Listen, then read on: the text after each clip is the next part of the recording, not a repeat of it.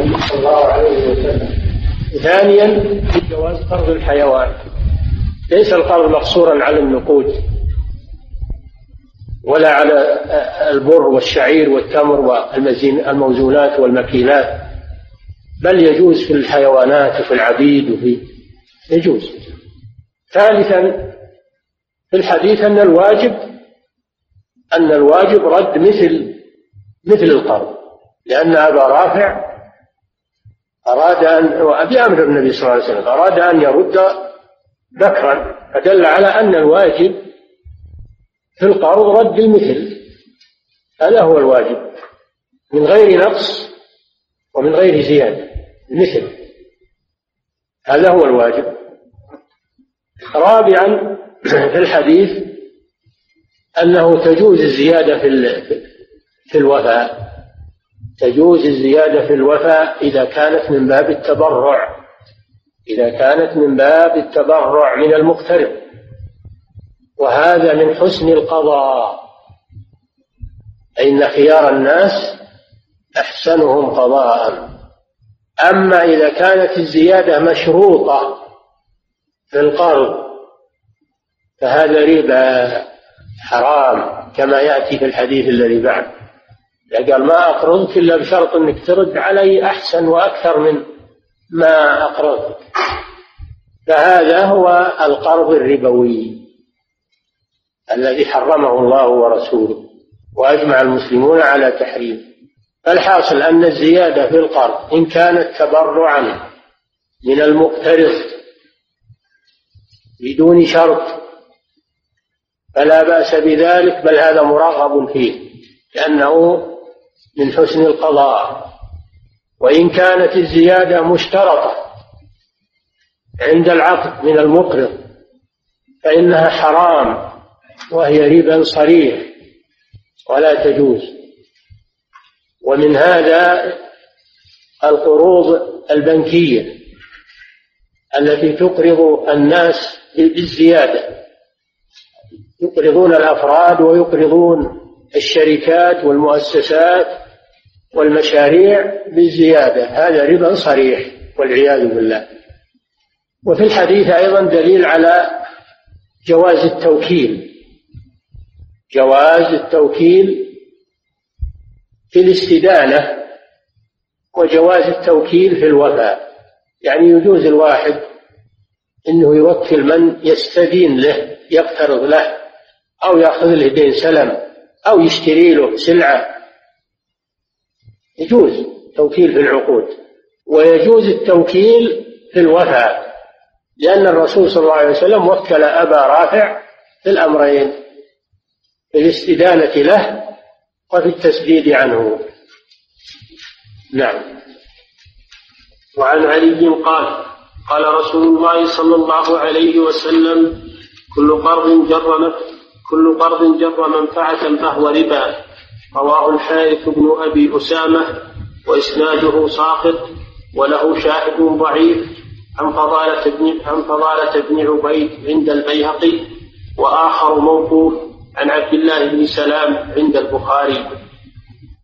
نعم، هذا الحديث كل قرض جر نفعا فهو ربا ساقه المصنف بعد حديث أبي رافع، يبين أن الزيادة في القرض إذا كانت مشروطة فهي ربا. أما حديث أبي رافع فهو يدل على أن الزيادة إذا لم تكن مشروطة فهي جائزة، فلا تقول لماذا فيه تعارض الحديثان، حديث أجاز الزيادة وحديث أجاز منع الزيادة، أنا أقول هذا في وادي وهذا في وادي، ولم يتعارض والحمد لله. إلا أن الحديث هذا ضعيف كما سمعت، لكن له شاهد ضعيف آخر، ولا يتقوى الضعيف بالضعيف، لكن هناك شاهد موقوف في البخاري عن عبد الله بن سلام رضي الله عنه الصحابي الجليل، كان من اليهود، كان من أحبار اليهود، فلما هاجر النبي صلى الله عليه وسلم إلى المدينة من الله عليه بالإسلام فأسلم وحسن إسلامه، وبشره النبي صلى الله عليه وسلم في الجنة. عبد الله بن سلام رضي الله عنه يقول لصاحبه إذا كنت أن يقول له إنك في بلد الربا فيها فاشل فإذا أقرضت أحدا فأهدى إليك هدية شمل تبن أو غيره فلا تقبل، فإنه ربا. هذا الذي قاله عبد الله بن سلام رضي الله عنه، لكنه موقوف عليه وليس مرفوعا للنبي صلى الله عليه وسلم، لكن يؤيد يؤيد حديث كل قرض جر نفعا فهو ربا. ويكفي عن هذا الإجماع، فقد أجمع العلماء أجمع العلماء على أن الزيادة المشروطة في القرض ربا، لا خلاف في ذلك بين أهل العلم، فيكون الدليل الإجماع والحمد لله. نعم نعم باب التفليس والحجر. نعم. فضيلة الشيخ، موظف صغير أعطاه المدير سيارته نعم موظف صغير أعطاه المدير سيارته لإصلاحها، فأصلحها ولم يعطه حق الإصلاح مماطلة، فأمره مرة أخرى وأعطاه مالا لذلك نعم فأمره مرة أخرى وأعطاه مالا لذلك فلم تحتج لإصلاح، فأخذ هذا الموظف هذا المبلغ، فهل يحتم بذلك؟ هذا إذا كان عنده إثبات إذا كان عنده إثبات عليه للحق الذي عليه الأول أي طالبه. الحمد لله المحاكم مفتوحة وتلزمها المحكمة بدفع الحق الذي عليه، ولا يحتاج أنه يأخذ من المال الذي أعطاه إياه. إذا كان عنده إثبات يرافعه إلى المحكمة والمحكمة تلزمه بدفع الحق الذي عليه. أما إذا كان ما عنده إثبات وهو متيقن أنه يبي منه حق، وهذا المال اللي أعطاه الثاني هو بقدر حق، أي يسمونها مسألة الظهر. إذا عجز الإنسان عن استحصال حقه عجز الإنسان عن استحصال حقه ووجد مالا الذي ظلمه، فإنه يأخذ قدر حق يأخذه شرعا. قوله صلى الله عليه وسلم: من وجد ماله عند رجل قد أفلس فهو أحق به. ولقوله صلى الله عليه وسلم لهند بنت عتبة زوج أبي سفيان لما شكت إليه وقالت: إن أبا سفيان رجل شحيح لا يعطيني ما يكفيني وولدي، قال صلى الله عليه وسلم: خذي ما يكفيك وولدك بالمعروف. هذا يسمونه مسألة الظهر. إذا الإنسان ما قدر على أخذ حقه من شخص وظفر بمال له، فله أن يأخذ قدر حقه. نعم. فضيلة الشيخ، أرجو بيان صورة السلم المباح مع ضرب الأمثلة والفرق بينه وبين القرض. سبحان الله، كلامنا كله راح ماله فايدة. السلم المباح إنه يعطيه دراهم في المجلس بطعام أو بتمر أو بزبيب أو بزيت أو بأي شيء من السلع مؤجلة، فإذا حل الأجل يحضر له السلع التي التزم بها. هذا هو. أما القرض تدفع مال الإنسان المحتاج يقضي بحاجته ويرد عليك، هذا هذا القرض. نعم. فضيلة الشيخ، عندي أموال وقف خيري تبرعات في حلقات تحفيظ القرآن، فأنا أحيانا عند الحاجة نعم ما أسمعك لا تقرب من السماعة. نعم. عندي أموال وقف خيري تبرعات في حلقات تحفيظ القرآن نعم فأنا أحيانا عند الحاجة أستقرض منها وأرجعها بحسن القضاء وأزيدها، فما الحكم في ذلك؟ هذا لا يجوز لك، أنت أمين، هذه أمانة عندك، ما يجوز لك تأخذ منها ولا تقترض منها، ما يجوز لك هذا، لأن الأمانة ما يجوز التصرف فيها وأخذ شيء منها، وأنت أمين، لا تأخذ لنفسك تقول هذا قرض. نعم. اقترض من غيرك، اقترض من أصحابك. نعم. فضيلة الشيخ، هل يجوز شراء الذهب بالنقود المؤجلة أم لا بد من التقابض في الحال؟ الذهب يجوز بيعه بالنقود لكن بشرط التقابض. إذا اختلف الجنس فبيعوا كيف شئتم إذا كان يدا بيد. إذا بيع الذهب بالنقود الورقية أو الفضة أو المعدنية فإن هذا يجوز الزيادة فيه، لكن لا بد من التقارب في المجلس. نعم. فضيلة الشيخ، ما الفرق بين القرض والدين؟ نعم. ما الفرق بين القرض والدين؟ القرض نوع من الدين، ما بين القرض نوع من الدين. الدين يشمل القرض ويشمل السلم ويشمل ثمن المبيع المؤجل. نعم. فضيلة الشيخ، ما الفرق بين المكي والموزون؟ والله الأسئلة دي غريبة. ما الفرق بين المكيل والموزون؟ المكيل اللي يكال بالمكيال بالصاع أو بال أو بالكيلو، اللي يكال يكال بالمكيال. وأما الموزون فهو الذي يوزن بالميزان، استعمل فيه الميزان، استعمل فيه الثقل، ثقل الشيء. نعم. هل يستعمل فيه الميزان هذا موزون، والذي يستعمل فيه المكيال هذا مكيل. لا يحتاج سؤال هذا. نعم. فضيلة الشيخ، إذا تلف الرهن من غير تفريط فمن يضمنه؟ على صاحبه، الرهن على صاحبه. إذا تلف فهو عليه، عليه غرمه، وإنما فله نماؤه. نعم. فضيلة الشيخ، ما الحكم إذا قال رجل لرجل اقترض لي ولك جزء من المال؟ هذا قالوا جائز، لأنه اقترض له بجاهه، اقترض له بجاهه وأعطاه شيئا في مقابل تعبه المقابل، يقولون هذا جائز. نعم. فضيلة الشيخ، رجل اقترض من رجل مبلغا من المال. نعم. رجل اقترض من رجل مبلغا من المال، وعند طلبه السداد قال لا يوجد عندي إلا مال محرم، فهل يجوز أخذ هذا المال؟ لا، المحرم لا يجوز أخذه ولا تموله، هذا حرام. لكن يصبر يصبر إلى أن إلى أن يحصل مال حلال ويطلب حقه منه، إلا إن كان هذا الرجل مستهتر وكذاب ويشتكيه على السلطة وتستخرج الحق منه. أظن قال لنا الكلام من باب الحيلة، ثم يكون يجاهر يقول ما عندي إلا مال الحق، هذه مجاهرة بالمعصية والعياذ بالله، هذا مستهتر يدل على أنه محتال وكذاب، يشتكيه على السلطة يأخذ حقه منه. نعم. فضيلة الشيخ، إذا رد المقترض القرض بزيادة. نعم. إذا رد المقترض القرض بزيادة. نعم. فهل له أن يرجع على المقرض بقيمة هذه الزيادة؟ لا، إذا دفعها وتبرع لها هذا ما يجوز الرجوع فيها. العائد في هبته كالكلب يقيء ثم يعود في قيئه.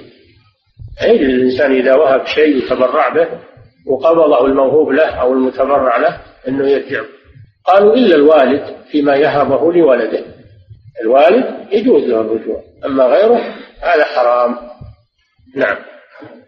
فضيلة الشيخ، هل يقاس على الحيوان المركوب السيارات أم لا تقاس؟ نعم. هل يقاس على الحيوان المركوب السيارات؟ على الحيوان ليش؟ المركوب. إيه؟ السيارات. لا، السيارات ما تحتاج نفقة، الحيوان يموت لو ما تنفق عليه، لكن السيارة لو ما تحط البنزين بخارج وتأخذ عشر سنين أخا، ما تحتاج نفقة السيارة، فلا يجوز تركبها. نعم. فضيلة الشيخ، وإنما إذا أذن صاحبها لك ركوبها أخذ، إلا إذا كان الدين قرض، إذا كان الدين الذي به الرهن قرض فلا يجوز لك أنك تنتفع بالرهن، لأن هذا معناه الاحتيال على الزيادة في القرض. نعم. فضيلة الشيخ، هل بيع الرهن يحتاج إلى حكم الحاكم أم أنه يباع بمجرد حلول الدين؟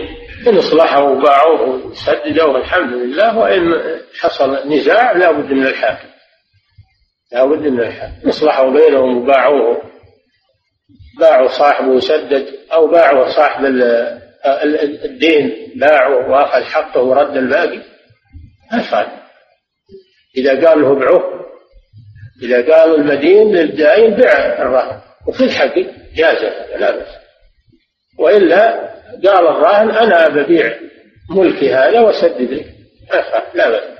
اما اذا تنازعوا فلا بد من الحل. نعم. فضيلة الشيخ، ما حكم من باع أرضا بثمن مؤجل ثم رهن الأرض حتى تسدد قيمتها ثم يسلمها للمشتري؟ يجوز أن يرهن المبيع على ثمنه، لا بأس، أرض أو غيرها. إذا بعت سلعة بثمن مؤجل يجوز أن ترهنها على ثمنها، أرض أو غيرها. نعم.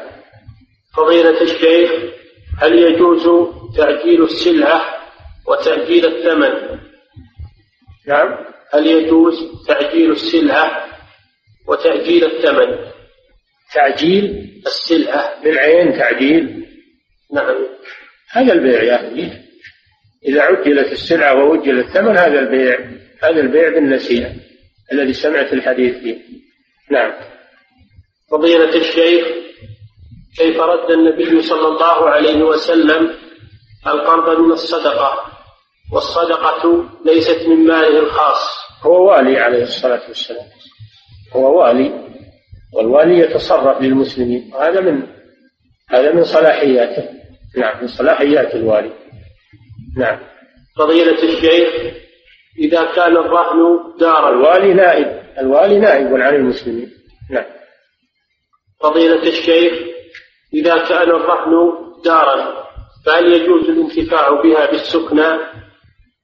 ما يجوز إلا إذا أذن صاحبها، وكان يعني بشرطين: الأول أن يأذن صاحبها، والثاني أن لا يكون الدين قرضا، فإن كان قرضا لم يجوز. نعم. فضيلة الشيخ، هل من السنة الاتيان بهذا الدعاء بعد الإقامة وهو اللهم رب هذه الدعوة التامة؟ ما ثبت هذا، ما ثبت هذا، ما ثبت، فلا يقوله الإنسان لأنه لم يثبت عن النبي صلى الله عليه وسلم. لكن إذا دعا بدعاء مطلق بين الأذان والإقامة فلا بأس، أو بعد الإقامة وقبل تكبيرة الإحرام دعا بدعاء مطلق ما هو معين لا بأس. من يداوم على دعاء خاص بين الأذان والإقامة يرد كل مرة هذا بدعة. نعم. فضيلة الشيخ، شخص شخص حصل على مبالغ طائلة تقدر بمئات الملايين من الربا وتاب إلى الله تعالى، فماذا يفعل بهذه الأموال؟ يضعها في مشاريع، يضعها في مشاريع عامة، لأن يعني مثل المال الضائع الذي ليس له مالك توضع في المشاريع العامة للناس، مثل طرق أو حمامات أو حدائق يرتفق بها الناس، توضع في مشاريع عامة، ولا يبنى بها مساجد لأن مال الخبيث ما يبنى بها مساجد. نعم. فضيلة الشيخ، ما حكم إحضار الماء عند دفن ما حكم إحضار الماء عند دفن الميت لأجل سقاية الناس عند الدفن؟ لا بأس بذلك إذا كان الوقت حار وأحضر ماء بارد يشربه الناس، هذا من الإحسان، جزاه الله خير، ما في بأس إن شاء الله. نعم. فضيلة الشيخ، ما حكم بيع العملات النقدية بالدراهم الورقية والتي انتشرت في هذه الأيام؟ إيش القصد من هذا؟ يعني نقود قديمة آثار يبغاها يشتريها وهي ملغاة، التعامل بها ملغى، نقود قديمة ما يتعامل بها ملغاة ويشريها لأنها من الآثار، هذا من العبث، هذا من العبث ومن إضاعة المال بغير فائدة. نعم. فضيلة الشيخ، هل يجوز الإسلاف إلى أجل غير محدد بالأيام بل محدد بالموسم؟ لا، ما يجوز إلى قدوم الحجاج، يقولون إذا قال إلى قدوم الحجاج أو إلى مجيء الجراد أو إلى الحصاد أو إلى الجداد، هذا كلها أجال مجهولة ما تصلح، لازم يحدد بالشهر، شهر ذي القعدة، بشهر شوال، بشهر. نعم. فضيلة الشيخ، من استدان من شخص وتساهل في السداد فهل يدخل في الوعيد الوارد في الحديث؟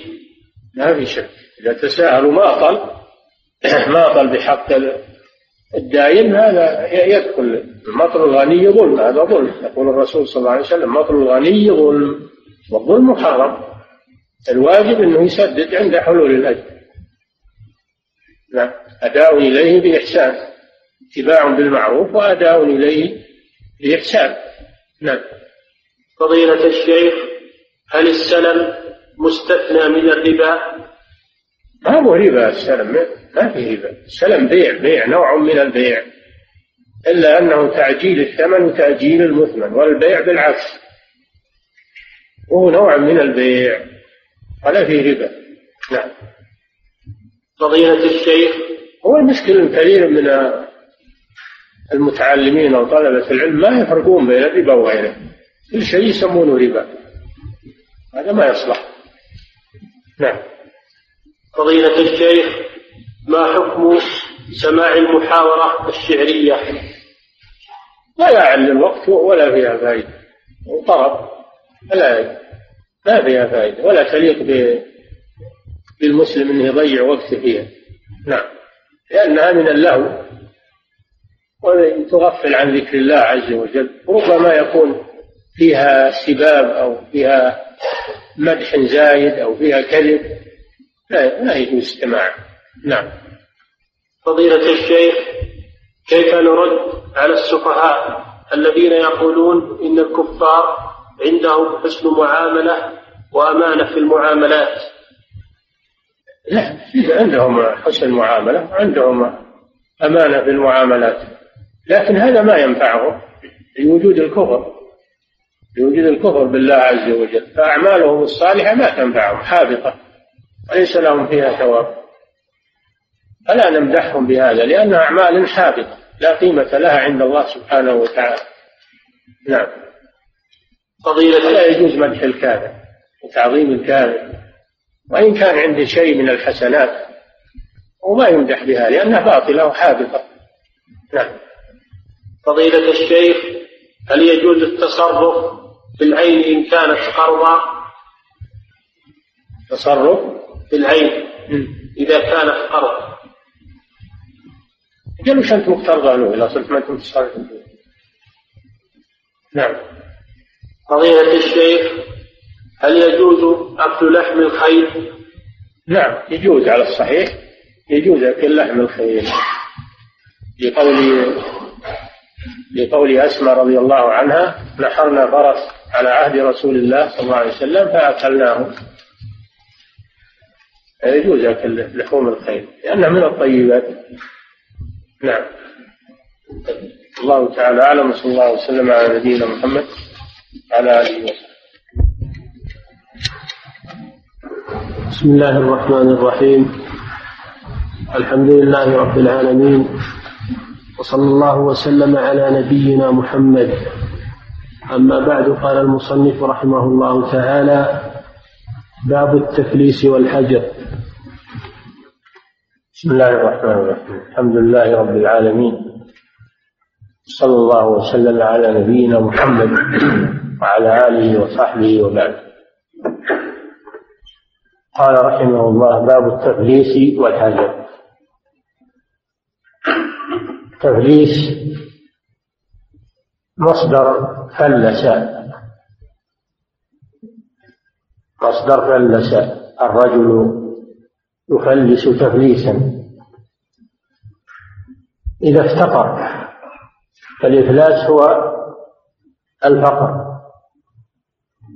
سمي إفلاسا لأن صاحبه صار لا يملك إلا الفلوس التي هي أقل النقود، بدل ما كان يملك الدراهم صار لا يملك إلا فلوس. والمراد بقوله التفليس أي الحكم، الحكم بالإفلاس على الرجل، لأن تفليس تفعيل، أي الحكم بالإفلاس على الرجل. هذا هو التثليث. وأما الحجر بفتح الحاء والجيم فهو المنع، يقال حجر وحجر، يقولون حجرا محجورا، حجر والحجر المنع، الحجر هو المنع أو الحجر هو المنع. ولذلك سمي العقل حجرا، إن في سمي العقل حجرا، هل في ذلك قسم لذي حجر، أي ذي عقل. سمي العقل حجرا لأنه يحجر صاحبه ويعقله عما لا ينبغي. والحجر أيضا أو الحجر الشيء المحرم، فالمحرم يقال له حجر أو محجور، يعني ممنوع، ممنوع منه. والمراد هنا منع إنسان من تصرفه في ماله، منع إنسان من تصرفه في ماله. الأصل أن الإنسان يتصرف في ماله ولا أحد يعترض عليه، إلا إذا كان هناك سبب للمنع فإنه يمنع من التصرف في ماله. وسبب المنع إما أن يكون عليه ديون للناس وماله قليل، يكون ماله قليل وعليه ديون كثيرة، فيطلب الغرماء منعه من التصرف في ماله لئلا يضر به، فيمنع لأجل حظ الغير وهم الغرماء. أو يكون الإنسان قاصرا في عقله أو في سنه لا يحسن التصرف، قاصر في عقله كالمجنون والسفيه لا يحسن التصرف في ماله، أو قاصر في سنه كالصغير فيمنع من التصرف في ماله لئلا يضر بنفسه. فالنوع الأول الحجر لحظ الغرماء يسمى الحجر لحظ الغير. وأما الثاني وهو الحجر حجر الإنسان لئلا يضر بنفسه، هذا يسمى الحجر لأجل النفس. والله جل وعلا يقول ولا تؤتوا السفهاء أموالكم، يعني أموالهم، سماها أموالنا لأن المال نفعه للجميع، أو لأن أن أنه يجب علينا أن نحرص على أموالهم كما نحرص على أموالنا. ولا تؤتوا السفهاء أموالكم التي جعل الله لكم قياما، هذا بالسفهاء. وأما القصار والصغار قوله سبحانه وابتلوا اليتامى حتى إذا بلغوا النكاح فإن آنستم منهم رشدا فادفعوا إليهم أموالهم، دل على أن الصغير يحجر عليه ولا يمكن من التصرف في ماله حتى يبلغ رشيدا، هذا الحجر لحظ الإنسان. أما الحجر لحظ الغير فهذا يأتي في الأحاديث، لقوله صلى الله عليه وسلم لا ضرر ولا ضرار، وهذا من محاسن هذه الشريعة أنها تحمي حقوق الناس وتحمي الأموال من الإفساد والتبذير، لأنها قوام حياة الناس فلا يمكن من العبث فيها، يحجر على من يريد العبث في الأموال وتبديل الأموال بغير فائدة. ولذلك حرم الله الإسراف والتبذير، وهذا نوع من الحجر لئلا يفسد الإنسان ماله ويفسد ويضر بنفسه. فالأموال لله عز وجل، جعلها بأيدينا للانتفاع بها في حدود ما أباحه الله، وإلا فهي مال الله كما قال جل وعلا وآتوهم من مال الله الذي آتاكم، فلا يجوز لأحد أن يعبث بها ويقول هذا مالي وهذا، لا يجوز العبث بالأموال والإسراف والتبذير. ولا يجوز أن الإنسان يأخذ أموال الناس ويستدين ويقترض ثم بعد ذلك يماطل بالناس ويجحد حقوقهم ويضيع أموالهم، حرام ولا يجوز. نعم. عن أبي بكر بن عبد الرحمن عن أبي هريرة رضي الله عنه قال: سمعنا رسول الله صلى الله عليه وسلم يقول: من أدرك ماله بعينه عند رجل قد أفلس فهو أحق به من غيره، متفق عليه. ورواه أبو داود ومالك من رواية أبي بكر بن عبد الرحمن مرسلا بلفظ: أيما رجل باع متاعا فأفلس الذي ابتاعه ولم يقبض الذي باعه من ثمنه شيئا فوجد متاعه بعينه فهو أحق به، وإن مات المشتري فصاحب المتاع أسوة غرماء. ووصله البيهقي وضعفه تبعا لأبي داود. ورواه أبو داود وابن ماجه من رواية عمر بن خلدة قال خلدة بن خلدة قال: أتينا أبا هريرة رضي الله عنه في صاحب لنا قد أفلس فقال: لأقضين فيكم بقضاء رسول الله صلى الله عليه وسلم من أفلس أو مات فوجد رجل متاعه بعينه فهو أحق به. وصححه الحاكم وضعفه أبو داود، وضعف أيضا هذه الزيادة في ذكر الموت. نعم. هذا الحديث برواياته الصحيحة ورواياته الضعيفة يدل على الحجر على المفلس، والمفلس هو الذي تكون ديونه أكثر من ماله، هذا هو المفلس. من كانت ديونه أكثر من ماله فهذا مفلس. أما العكس هو من كانت أمواله أكثر من ديونه فهذا غني، يسمى بالغني.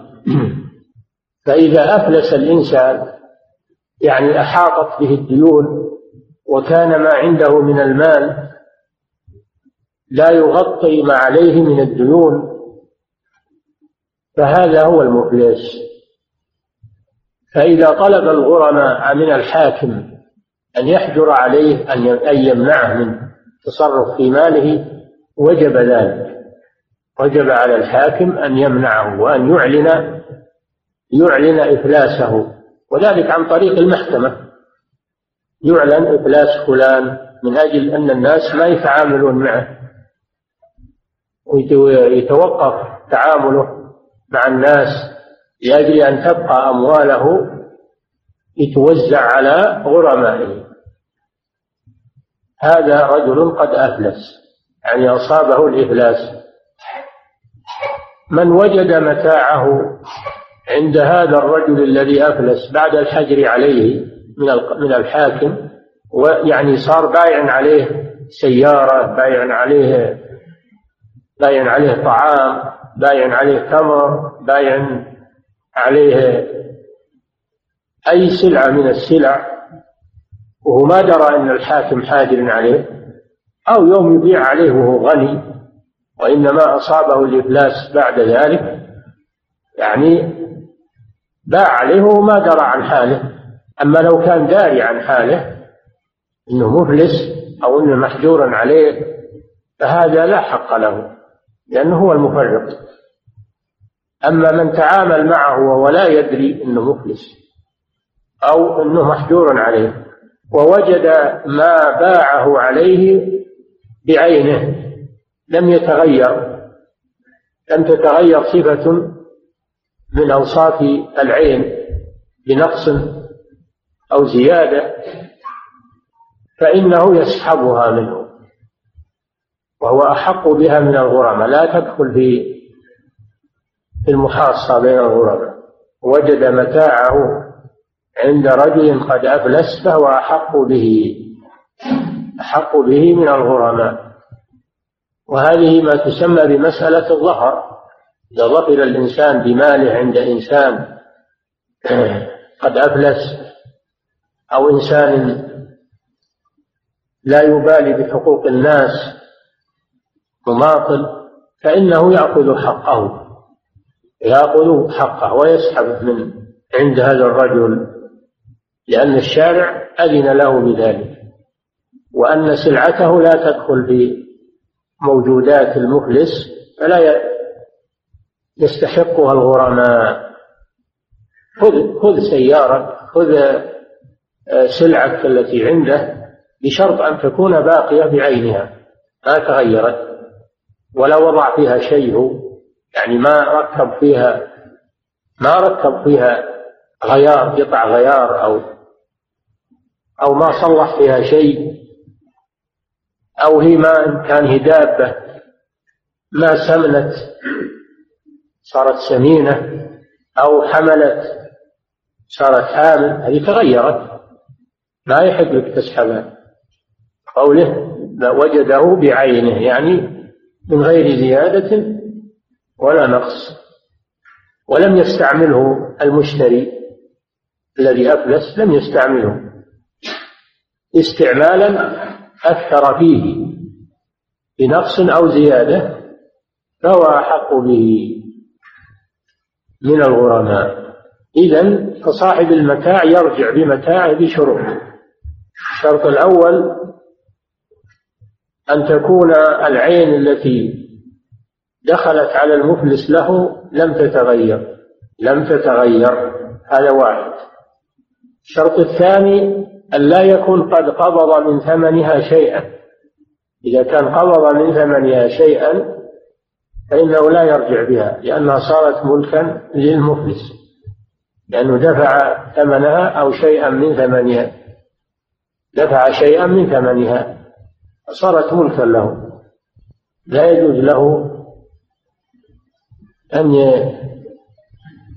الشرط الثالث أن لا يكون تعلق بها حق الغير، بعد ما شراها منك رهنها عند واحد رهنها عند واحد تعلق بها حق الغير، وهو يوم يتصرف فيها وهي ملكه فتعلق بها، فلو سحبتها تضر بالغير، هنا لا يحق لك سحبها. نعم. أعيد الحديث. عن أبي بكر بن عبد الرحمن عن أبي هريرة رضي الله عنه قال. أبو بكر بن عبد الرحمن هذا قاضي المدينة من التابعين، التابعي أبو بكر بن عبد الرحمن بن الحارث بن هشام المخزومي قاضي المدينة وهو من التابعين. نعم. وكان ممن رووا عن أبي هريرة. نعم. قال: سمعنا رسول الله صلى الله عليه وسلم يقول: من أدرك ماله بعينه عند رجل قد أفلس فهو أحق به من غيره. متفق عليه. هذا شرط أن يجده بعينه، أن يجده بعينه. الشرط الثاني أن يكون الرجل قد أفلس. إن كان الرجل غنيا ما تأخذ منه، لكن يكون قد أفلس. والشرط الثالث أن لا يكون قبض من ثمنها شيئا، وهناك شروط تأتي. نعم. وفي لفظ: أيما رجل أيما رجل باع متاعا فأفلس الذي ابتاعه ولم يقبض الذي باعه من ثمنه شيئا. هذا شرط، ولم يقبض من ثمنه شيئا. نعم. فوجد متاعه بعينه فهو أحق به. نعم. وإن مات المشتري فصاحب المتاع أسوة الغرماء. وهذا شرط رابع، وهو أن يكون الذي اشترى منك حيا، فإن كان قد مات صارت العين من التركة ولا لك حق سحبها منه، صارت لغيره للورثة ما لك حق تسحبها، إلا على رواية الثانية، رواية أفلس أو مات التي تأتي، وهذه الرواية فيها نظر، يعني الموت، بل الذي متأكد وثابت قد قد أفلس يعني حي، أن يكون حيا. أما رواية أو مات فهذه فيها نظر. نعم. ورواه أبو داود وصله البيهقي وضعفه تبعا لأبي داود. نعم. ورواه أبو داود وابن ماجه من رواية عمر بن خلدة قال: أتينا أبا هريرة رضي الله عنه في صاحب لنا قد أفلس فقال: لأقضين فيكم بقضاء رسول الله صلى الله عليه وسلم، من أفلس أو مات ووجد رجل أو مات. هذه رواية أو مات يعني تدل على أنه حتى ولو مات المفلس فإن صاحب السلعة يسحبها، ولكن رواية الموت فيها نظر. نعم. من أفلس أو مات فوجد رجل متاعه بعينه فهو أحق به. نعم. وصححه الحاكم وضعفه أبو داود، وضعف أيضا هذه الزيادة في ذكر الموت. نعم. وعن عمرو بن الشريد عن أبيه رضي الله عنه قال قال رسول الله صلى الله عليه وسلم: لي الواجد يحل عرضه وعقوبته. رواه أبو داود والنسائي وعلقه البخاري وصححه ابن حبان. هذا الحديث حديث عمرو بن الشريد الثقفي، الشريد بن سويد الثقفي، أن النبي صلى الله عليه وسلم قال: لي الواجد ظلم يحل عرضه وعقوبته. لي اللي معناه المماطلة، معناه المماطلة. فلي أي, أي مطل، في حديث آخر مطل الغني ظلم. فرواية مطل تفسر رواية لي، أن المراد بها المماطلة. الغني وهو الذي يكون موجوده أكثر من ديونه، هذا غني. الأول مفلس وهو الذي ديونه أكثر من موجوده، هذا مفلس، وهذا سبق لنا. وأما هذا الحديث فهو في الذي يكون ماله أكثر من ديونه، هذا يسمى الواجد من الوجد، من الوجد وهو الغنى. أسكنوهن من حيث سكنتم من وجدكم، يعني من غناكم.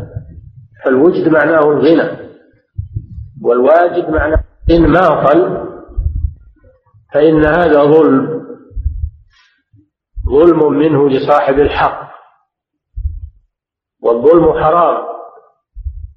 الواجب عليه المبادرة بالتسديد، لأنه لا عذر له، غني لا عذر له، فيجب عليه التسديد إذا طلب صاحب الحق حقه وقد حل أجله. فإن ماطل فإن هذا ظلم يحل عرضه. الأصل من عرض المسلم حرام، لكن الغني الذي يماطل يحل عرضه، يعني شكواه، يحل عرضه يعني شكواه إلى الحاكم، فيقول: فلان مماطل، فلان ظالم، فلان أكل حقي. هذا غيبة، لأنه يتكلم في الغائب بما يكرهه، لكن يباح هذا لأجل التوصل إلى الحق. هذا من باب الشكوى لا من باب الغيبة، وهذه غيبة حلال مستثناة من تحريم الغيبة، ولهذا قال: يحل عرضه، يعني عقوبة، يعني بعرضه شكوى وذكر صفاته الذميمة عند الحاكم من أجل أن ينصفه منه. هذا لا حرج فيه، ولا تتوصل إلى حقك إلا إذا ذكرت هذا عند القاضي أو عند الحاكم، لأن فلان مماطل، فلان يأكل أموال الناس، فلان لا يبالي بالحقوق، ظلمني، أكل حقي. تقول هذا لأجل الوصول إلى حق، وهذا حلال له، وإن كان الأصل في عرض المسلم التحريم، لكن هذا يباح لأجل المصلحة الراجحة. ويحل عقوبته من قبل الحاكم، يحل عرضه من قبل صاحب الحق، يعني يشكوه، ويحل عقوبته من قبل الحاكم بأن يؤدبه ويعزره حتى يسدد ما عليه، إما بالحبس والسجن وإما بالضرب حتى يسدد ما عليه. هذه عقوبة، عقوبة على ذنب، عقوبة مشروعة لأجل منع الظلم عن الناس.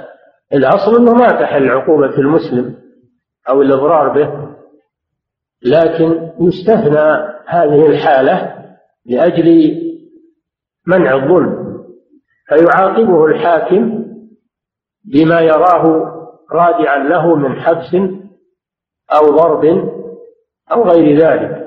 فإن أبى مع هذا أبى أبى أنه يسدد بعد التعجيل تدخل الحاكم فباع ما له وسدد من ديونه. الحاكم يتدخل في المرحلة الأخيرة إذا لم تجدي العقوبة ولا السجن، وصار يتهرب ويروح ويسافر ويختفي في البلد، الحاكم يتدخل حينئذ، يتركه الحاكم يتركه يسدله، يتدخل ويبيع من ماله ويسدد ديونه، لأن الحاكم يقوم مقام الممتنع. فهذا الحديث فيه تحريم المماطلة من الغني عند حلول الدين والمطالبة به، وفيه أن المماطلة ظلم، أن المماطلة ظلم للناس، وفيه أن المماطل يعاقب، أن المماطل يشتكى ويتكلم في عرضه وهو غائب ويعاقب من قبل الحاكم. نعم. وعن أبي سعيد الخدري رضي الله عنه قال: أصيب رجل في عهد رسول الله صلى الله عليه وسلم في ثماره ابتاعها فكثر دينه فأفلس، فقال رسول الله صلى الله عليه وسلم: تصدقوا عليه، فتصدق الناس عليه ولم يبلغ ذلك وفاء دينه، فقال رسول الله صلى الله عليه وسلم لغرمائه: خذوا ما وجدتم وليس لكم إلا ذلك، رواه مسلم. وهذا الحديث أيضا في المفلس، أصيب رجل في ثمار ابتاعه، ثمار اشتراها على رؤوس النخل كما سبق أنه يجوز بيع الثمار على رؤوس النخل بعد بدو الصلاح، وإذا أصابتها جائحة آفة سماوية وتلفت على رؤوس النخل، النبي صلى الله عليه وسلم أمر بوضع الجوائح وقال: بما يستحل أحدكم مال أخيه بغير حق، كما سبق هذا. وهذا الرجل لما أصيب في الثمار التي ابتاعها كثرت ديونه ولم يكن عنده تسديد، فأمر النبي صلى الله عليه وسلم بالتصدق عليه تبرع له من قبل المحسنين، فتبرعوا ولكن لم يصل المجموع إلى سداد ما عليه من الدين، فقال النبي صلى الله عليه وسلم لغرمائه: خذوا ما وجدتم وليس لكم إلا ذلك. فهذا الحديث كما سبق يتعارض مع وضع الجوائح، أن النبي صلى الله عليه وسلم أمر بوضع الجوائح، وبه أخذ من يرى أن الجوائح لا توضع، قالوا لو كانت توضع ما أمر النبي صلى الله عليه وسلم بالتصدق عليه. والجواب كما سبق أنه ما, هو ما في دليل على أن التصدق عليه من أجل الجوائح، وإنما من أجل أنه فقير، من أجل أنه فقير ومفلس، ما هو من أجل ولا وليس في الحديث ما يدل على أن هذه الديون كلها بسبب الجوائح، قد يكون عليه ديون غير الجوائح حاطت به، فله بصريح هذا. والحديث الأول صريح أن النبي صلى الله عليه وسلم أمر بوضع الجوائح وقال: بما يستحل أحدكم مال أخيه. فالجمع هو أن يقال هذا الحديث لا يتعين فيه أن التصدق على هذا الرجل من أجل الجوائح، لأن الجوائح موضوعة، ولكن هذا يدل على أن عليه ديون غير الجوائح. والشاهد من الحديث في آخره حيث قال النبي صلى الله عليه وسلم: ليس لكم إلا ذلك، فدل على أن المعسر يخلى سبيله، المعسر يخلى سبيله، بخلاف الغني فقد سبق أن مطله يحل عرضه وعقوبته.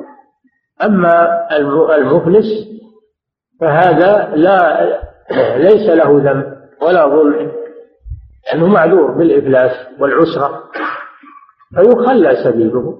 قال تعالى: وإن كان ذو عسرة فنظرة إلى ميسرة وأن تصدقوا خير لكم، يعني تسامحوه هو خير، وإن انتظرتم إلى اليسر فهذا لكم لا بأس.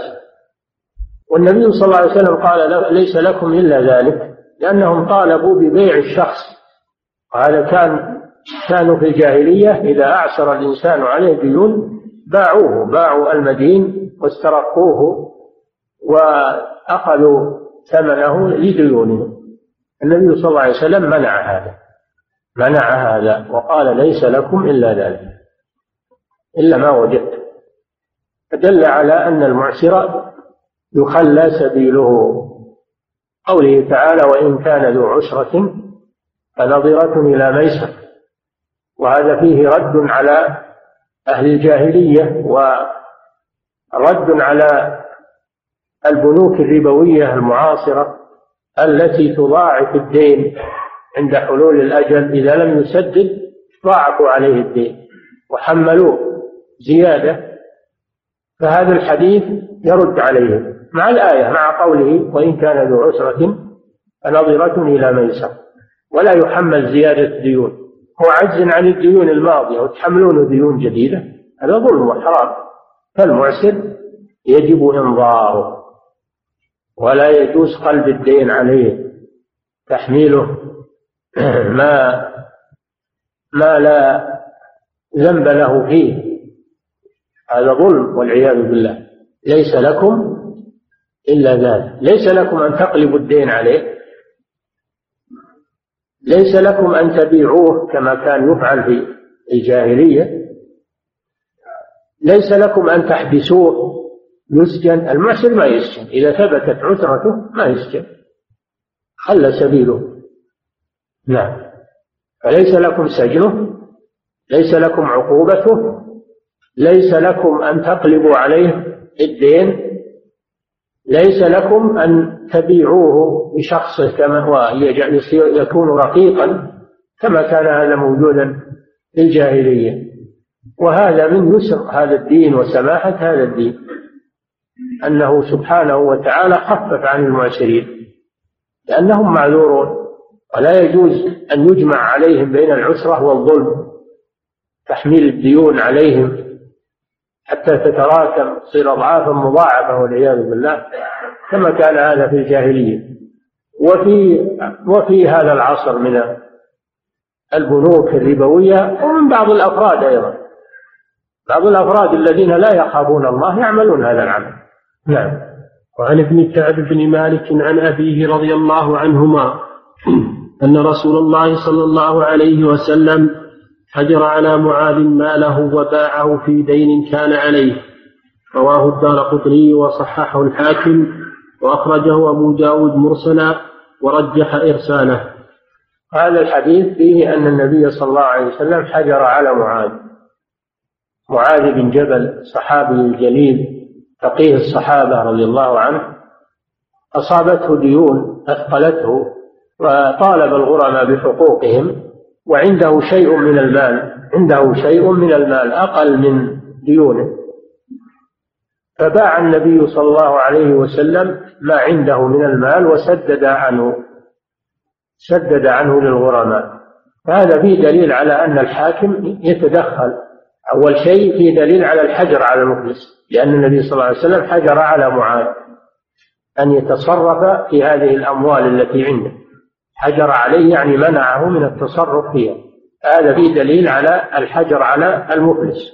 والمسألة الثانية فيه أن الحاكم ينوب عنه فيبيع ما عنده من المال ويسدد ديون الغرماء، فباع النبي صلى الله عليه وسلم ما عند معاذ رضي الله عنه ولم يبق عنده شيء، ثم بعثه صلى الله عليه وسلم إلى اليمن، بعث معاذا إلى اليمن معلما وقاضيا وداعيا إلى الله عز وجل، فبقي في اليمن إلى أن توفي النبي صلى الله عليه وسلم. يعني بعد هذه الواقعة ولما أصابته الديون وحجر عليه وبيع ما عنده ضاقت عليه الدنيا، النبي صلى الله عليه وسلم لطف به ورحمه فبعثه إلى اليمن جبرا لما أصابه. نعم. وعن ابن عمر رضي الله عنهما قال عرضت على النبي صلى الله عليه وسلم يوم أحد وأنا ابن أربع عشرة سنة فلم يجزني، وعرضت عليه يوم الخندق وأنا ابن خمس عشرة سنة فأجازني، متفق عليه. وفي رواية للبيهقي فلم يجزني ولم يرني بلغت، وصحح ابن خزيمة. هذا الحديث النوع الثاني من الحجر، وهو الحجر على القاصر، الحجر على القاصر السن الذي دون البلوغ، وكذلك الحجر على السفيه، قوله تعالى ولا تؤتوا السفهاء أموالكم، أي أموالهم، سماها أموال الأولياء لأجل المحافظة عليهم، فكما يحافظون على أموالهم يحافظون على أموال القصار، ولا تؤتوا السفهاء أموالكم، إلى قوله تعالى وابتلوا اليتامى حتى إذا بلغوا النكاح فإن آنستم منهم رشدا فادفعوا إليهم أموالهم ولا تأكلوها إسرافا وبدارا أن يكبر. متى يزول الحجر عن عن الصغير؟ يزول الحجر عن الصغير بشرطين، الشرط الأول البلوغ، والشرط الثاني أن يكون رشيدا، إذا بلغوا النكاح فإن آنستم منهم رشدا. الشرط الأول بقوله إذا بلغوا النكاح، هذا شرط، والشرط الثاني وآنستم منهم رشدا. يخرج السفيه الذي بلغ وهو سفيه لا يحسن التصرف في الأموال، هذا ما يسلم إليه مال ولو بلغ، حتى يصير رشيدا، ولو بلغ عشرات السنين يحجر عليه. لما كان أحد الشرطين في دفع المال للقاصر بلوغه، بلوغ سن الرشد، فبماذا يبلغ؟ ما الذي يعرف به بلوغ الصغير؟ بلوغ الصغير يحصل بعلامات، إذا حصلت واحدة منها حكم ببلوغه.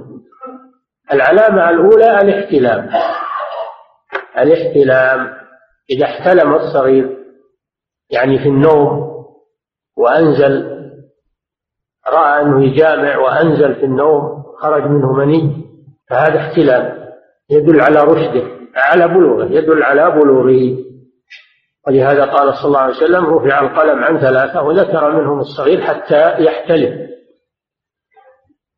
والاحتلام معروف، الرؤية التي يحصل بها إنزال، يرى الإنسان أنه جامع امرأة فينزل، هذا علامة على بلوغه، إنزال المني من الذكر ومن الأنثى أيضا، هذه واحدة. وهذا قد يحصل في سن العاشرة بالنسبة للذكر، ويحصل بالسن التاسعة بالنسبة للأنثى، الإنزال والاحتلام يحصل في سن مبكر. العلامة الثانية الإنبات، إنبات الشعر الخشن حول القبر، الشعر الخشن أو أي شعر، الشعر الخشن حول القبول، وهو ما يسمى بالعانة، فإذا نبت للإنسان شعر حول قبله رجلا أو امرأة، هذا علامة على البلوغ. والدليل حديث عطية القرظي الذي سيأتي إن شاء الله، فإذا أنبت الغلام حول قبله شعرا خشنا هذا علامة على بلوغه. العلامة الثالثة إذا لم يحصل احتلام ولم يحصل إنبات، فبالسن إذا بلغ خمس عشرة سنة، إذا بلغ خمس عشرة سنة فإنه قد بلغ سن الرشد. والدليل حديث ابن عمر على الذي سمعتم قال عرضت على النبي صلى الله عليه وسلم عام أحد، غزوة أحد التي حصلت عند الجبل، جبل أحد الذي يقع شمال المدينة بين المسلمين وبين الكفار، وكان النبي صلى الله عليه وسلم يجند للجهاد من المسلمين، عرض عليه ابن عمر للتجنيد، عرض عليه ابن عمر للتجنيد وحمل السلاح، فلم يجزه، يعني لم يسمح له بالجهاد. وش السبب؟ جاء في الرواية ولم يرني بلغت، ولم يرني بلغت، لأن الجهاد إنما يجب على البالغ، أما الصبي فلا يجب عليه جهاد ولا تجب عليه تكاليف شرعية حتى يبلغ، والجهاد من جملة التكاليف الشرعية. ويجب على الأعيان إذا حاصر البلد عدو، يجب على الأعيان، كل من يطيق حمل السلاح فإنه يجب عليه. فلذلك النبي صلى الله عليه وسلم لما استعرض شباب المسلمين وجد ابن عمر ما بعد بلغ فأعفاه من الجهاد. وعرضت عليه عام الخندق. عام الخندق عام أحد، هذا في السنة الثالثة في شوال من السنة الثالثة، هذه وقعة أحد. والخندق بعدها في السنة الرابعة في شوال أيضا، بينهما سنة بينهما سنة. والخندق يسمى غزوة الأحزاب لأن العرب تحزبوا على رسول الله صلى الله عليه وسلم وجاءوا وحاصروا المدينة، فحفر النبي صلى الله عليه وسلم خندقا حول المدينة يتترس به المسلمون ويمنع الكفار من تجاوزه إلى المدينة. وكان هذا بمشورة سلمان الفارسي رضي الله عنه، فنفع الله بهذا الخندق نفعا عظيما. ولما رآه المشركون قالوا هذه مكيدة لم تكن العرب تعرفها، فنفع الله بهذا الخندق وحمى به المسلمين إلى أن رد الله الأحزاب كما ذكر الله جل وعلا. لكن بعد ما أصاب المسلمين من الابتلاء والامتحان العدو من خارج المدينة واليهود والمنافقون من داخل المدينة، إذ جاءوكم من فوقكم ومن أسفل منكم وإذ زاغت الأبصار وبلغت القلوب الحناجر، حصل بالمسلمين ضائقة.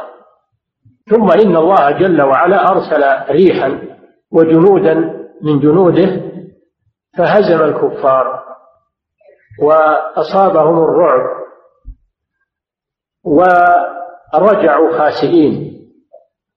ورد الله الذين كفروا بغيظهم يا أيها الذين آمنوا اذكروا نعمة الله عليكم إذ جاءتكم جنود فأرسلنا عليهم ريحا وجنودا لم تروها وكان الله بما تعملون بصيرا إذ جاءوكم من فوقكم ومن أسفل منكم وإذ زاغت الأبصار وبلغت القلوب الحناجر وتظنون بالله الظنون أولئك ابتلي المؤمنون وزلزلوا زلزالا شديدا إلى قوله تعالى ورد الله الذين كفروا بغيظهم لم ينالوا خيرا وكفى الله المؤمنين القتال وكان الله قويا عزيزا. لما حصل الابتلاء والامتحان وحصل الصدق من المسلمين وظهرت النتيجة وتبين النفاق وتبين خيانة اليهود، الله جل وعلا رد الأعداء بجند من جنده سبحانه وتعالى. الشاهد أنه عرض على النبي صلى الله عليه وسلم عام الخندق فأجازه أجازه ورأى أنه قد بلغ، وبين الخندق وبين أحد سنة، فيكون يوم يعرض عام أحد ابن أربع عشرة كما في الحديث ابن أربع عشرة، وفي عام الخندق صار ابن خمسة عشرة، فأجازه النبي صلى الله عليه وسلم وحمله السلاح. فهذا دليل على أن سن البلوغ خمسة عشرة سنة. إذن فتكون علامات البلوغ بالنسبة للذكر ثلاث: الإنزال، انبات الشعر الخشن، بلوغ خمس عشرة سنة، هذا بالنسبة للذكر. والأنثى تزيد الأنثى علامة رابعة وهي الحيض، إذا حاضت الجارية بلغت، قوله صلى الله عليه وسلم لا يقبل الله صلاة حائض، أي من بلغت سن الحيض بغير خمار، فإذا حاضت الجارية فقد بلغت، هذه علامة رابعة بالنسبة للجاري. نعم. وعن عطية القرظي رضي الله تعالى عنه قال عبد الله بن عمر نعم. وعن ابن عمر رضي الله عنهما قال عرضت على النبي صلى الله عليه وسلم يوم أحد وأنا ابن أربع عشرة سنة فلم يجزني، وعرضت عليه يوم الخندق وأنا ابن خمس عشرة سنة فأجازني. متفق صريح أنا صريح بأن سن البلوغ خمس عشرة سنة، لأنه رده في الأول لما كان دون خمس عشرة سنة وأجازه في العرض الثاني، دل على أن سن البلوغ خمس عشرة سنة. نعم. متفق عليه. وفي رواية للبيهقي فلم يجزني ولم يرني بلغت. وبين الخندق وبين أحد سنة، إذا أضفت سنة إلى أربع عشرة سنة صارت المجموع خمس عشرة سنة. هذا واضح. نعم. وعن عطية القرظي رضي الله تعالى عنه قال: عرضنا على النبي صلى الله عليه وسلم يوم قريظة، فكان من أنبت قتل، ومن لم ينبت خلي سبيله، فكنت ممن لم ينبت فخلي سبيلي. رواه الأربعة وصححه ابن حبان والحاكم، وقال على شرط الشيخين. هذا عطية القرظي رضي الله عنه نسبة إلى بني قريظة من اليهود. بنو قريظة ممن عاهدوا النبي صلى الله عليه وسلم على الدفاع عن المدينة وأن لا يقوموا، فلما جاءت الأحزاب خانوا العهد ونكدوا وانضموا إلى الأحزاب على رسول الله صلى الله عليه وسلم. فلما انتهت غزوة الأحزاب ورد الله الكفار بغيرهم لم ينالوا خيرا، أمر الله رسوله أن يغزو بني قريظة في منازلهم خارج المدينة. أمره الله أن يغزو وأن لا يضع سلاحه حتى يغزو بني قريظة الذين خانوا الله ورسوله. فغزاهم رسول الله صلى الله عليه وسلم وحاصرهم في حصونهم، وفي النهاية قبلوا التحكيم بينهم وبين رسول الله صلى الله عليه وسلم فحكم. فالرسول صلى الله عليه وسلم طلب منهم تعيين من يحكم فيهم، فعينوا سعد بن معاذ رضي الله عنه، فحكم فيهم سعد بن معاذ بأن تقتل مقاتلتهم وأن تسبى ذراريهم، حكم فيهم بهذا الحكم. فقال النبي صلى الله عليه وسلم: لقد حكمت فيهم بحكم الله من فوق سبعة أرقعة، أي من فوق سبع سماوات. فلما أرادوا أن ينفذوا الحكم الذي جرى برضا الطرفين، أرادوا أن ينفذوا الحكم، بماذا يعرفون بماذا يعرفون البالغ من غيره؟ البالغ هذا من المقاتلة، والذي دون البلوغ هذا ليس من المقاتلة. لماذا يعرفون؟ أمر النبي صلى الله عليه وسلم أن يكشف عن مؤتزرهم، يعني من الشباب، فمن وجد قد أنبت فإنه يكون من الرجال يقتل تنفيذا للحكم، ومن وجد لم ينبت فإنه لا يقتل لأنه من الصبيان.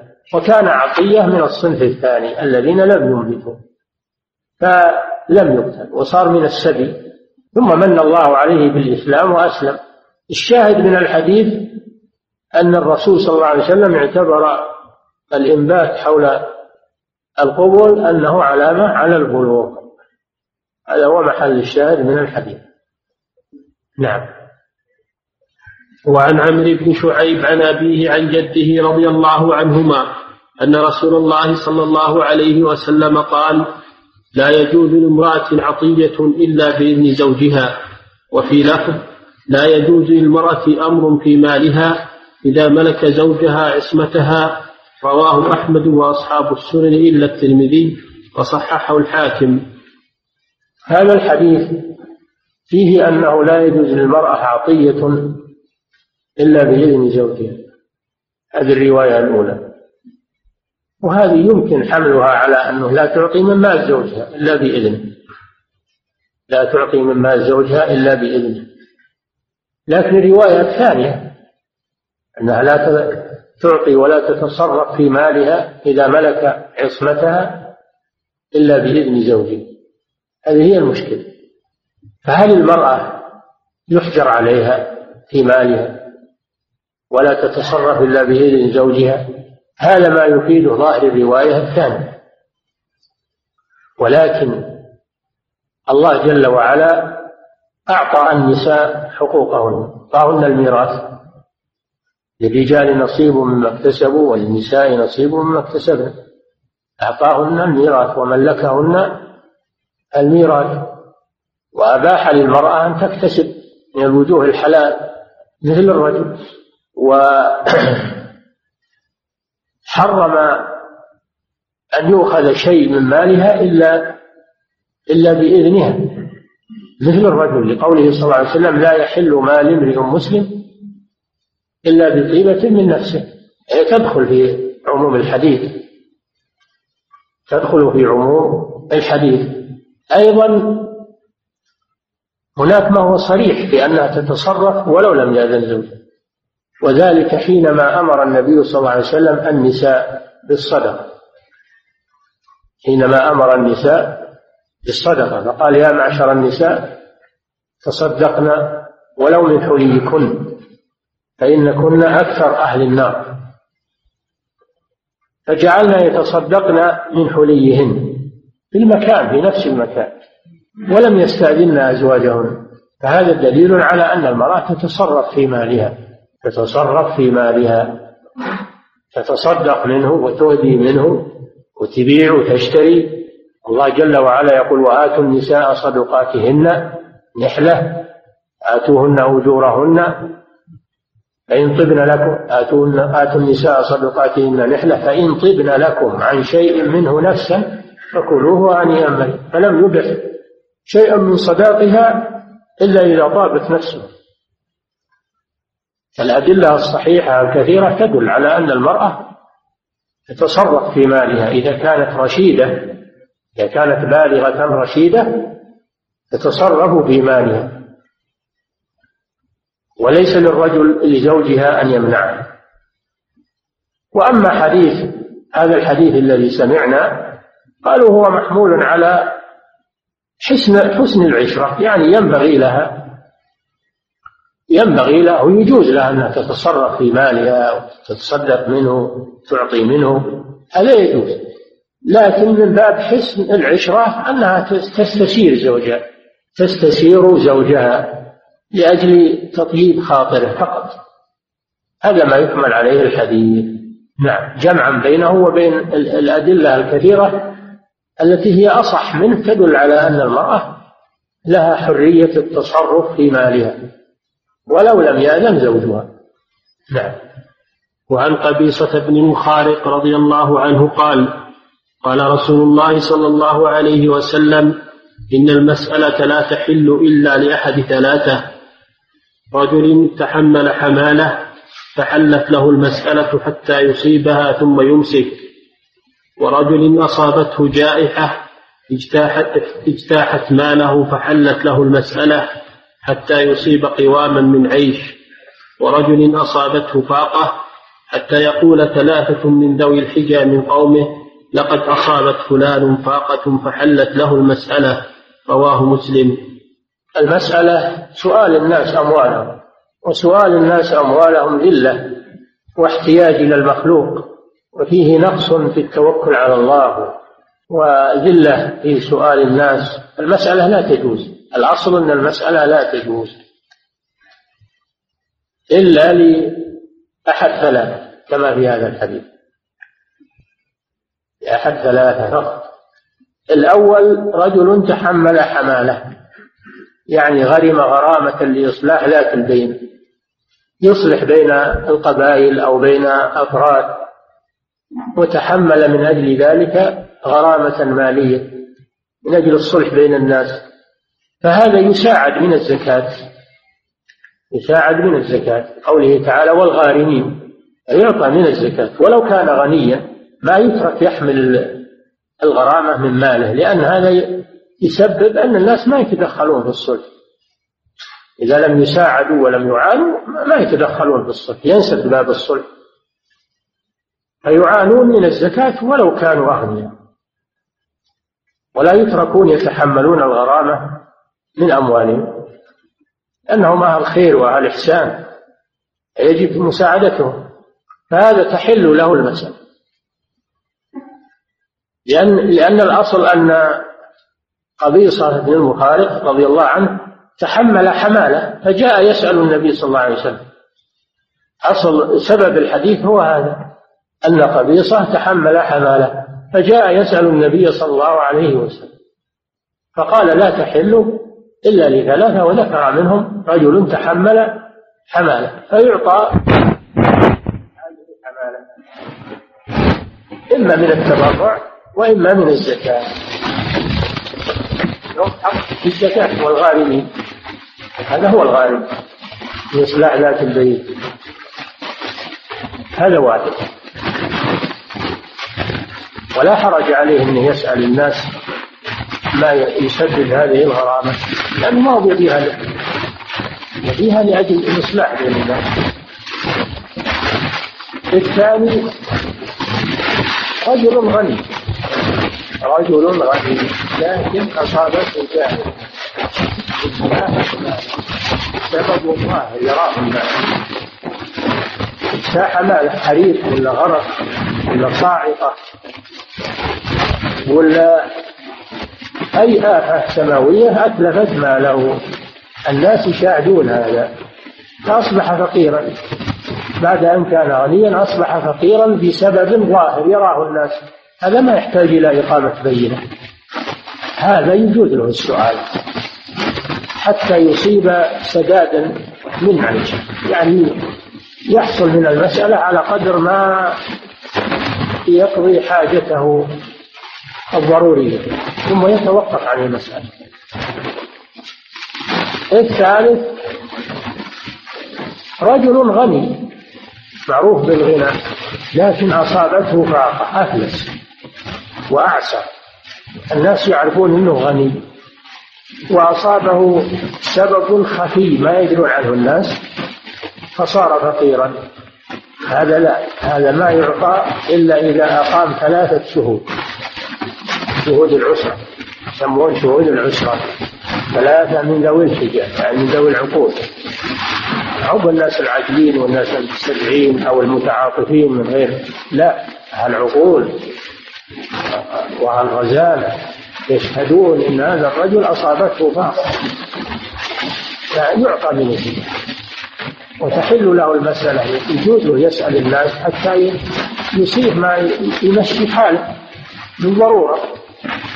هذا هو الذي يظهر أن المصنف ساق الحديث من أجله، لما سبق أن المعسر يخلى سبيله فلا بد من إثبات العسرة، والعسرة لا تفوت إلا بثلاثة شهور، إصابة شهود العسرة ثلاثة. نعم. الله تعالى أعلم، وصلى الله وسلم على نبينا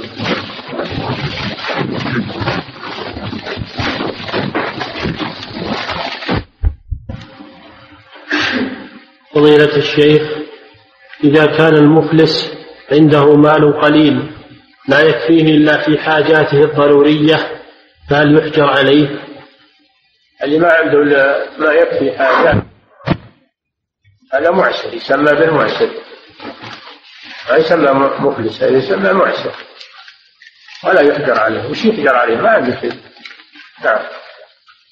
فضيلة الشيخ، بعت سيارة بالتقسيط على رجل ولكنه لم يسدد ولا قسط مماطلة منه، ثم باع السيارة على آخر وهي ثم سحبت السيارة من الرجل المباع عليه، هل هذا صحيح؟ هذا تراجع المحكمة، هذا تنظر فيه المحكمة، هذا كلام لكن ما ندري عن كلامه، لازم من المراجعة في المحكمة. فضيلة الشيخ، شخص عليه دين ويملك منزلا ومزرعة يسكنه وذريته فهل يعد مفلسا؟ وما الحكم إذا شهد له شاهدان بأنه معسر وهو يملك ما ذكر؟ إذا كان ما عنده إلا بيت السكن هذا ضرورة من الضروريات، هذا يعتبر ما عنده شيء، بيت السكن والكسوة والنفقة والسيارة التي يركبها ويحمل عليها، هذا كل ما ما يعتبر من المال الذي يأخذه الغرباء، هذا هذه ضروريات ما ما يأخذونها ما يأخذونها الغرباء. نعم. فهو يعتبر معسرا إلا إذا كان هذا البيت كبيرا زائدا عن حاجته كبيرة، هذا لا، المعسر يسكن في أقل ما يمكن أنه يسكن، ولا يسكن في قصور، ما يسكن في قصور وفي مروج خضر وفي ويقول هذا سكن، لا، يسكن بما يليق بالفقراء وما زاد عن ذلك فإنه يباع ويسدد الغرامة. نعم. لكن فإنما يصبح السيارة كارهة وبعلم بلده يقول هذا محتاج كلها أخبر وأولئك المكان فالشيء صغير عن السيارات.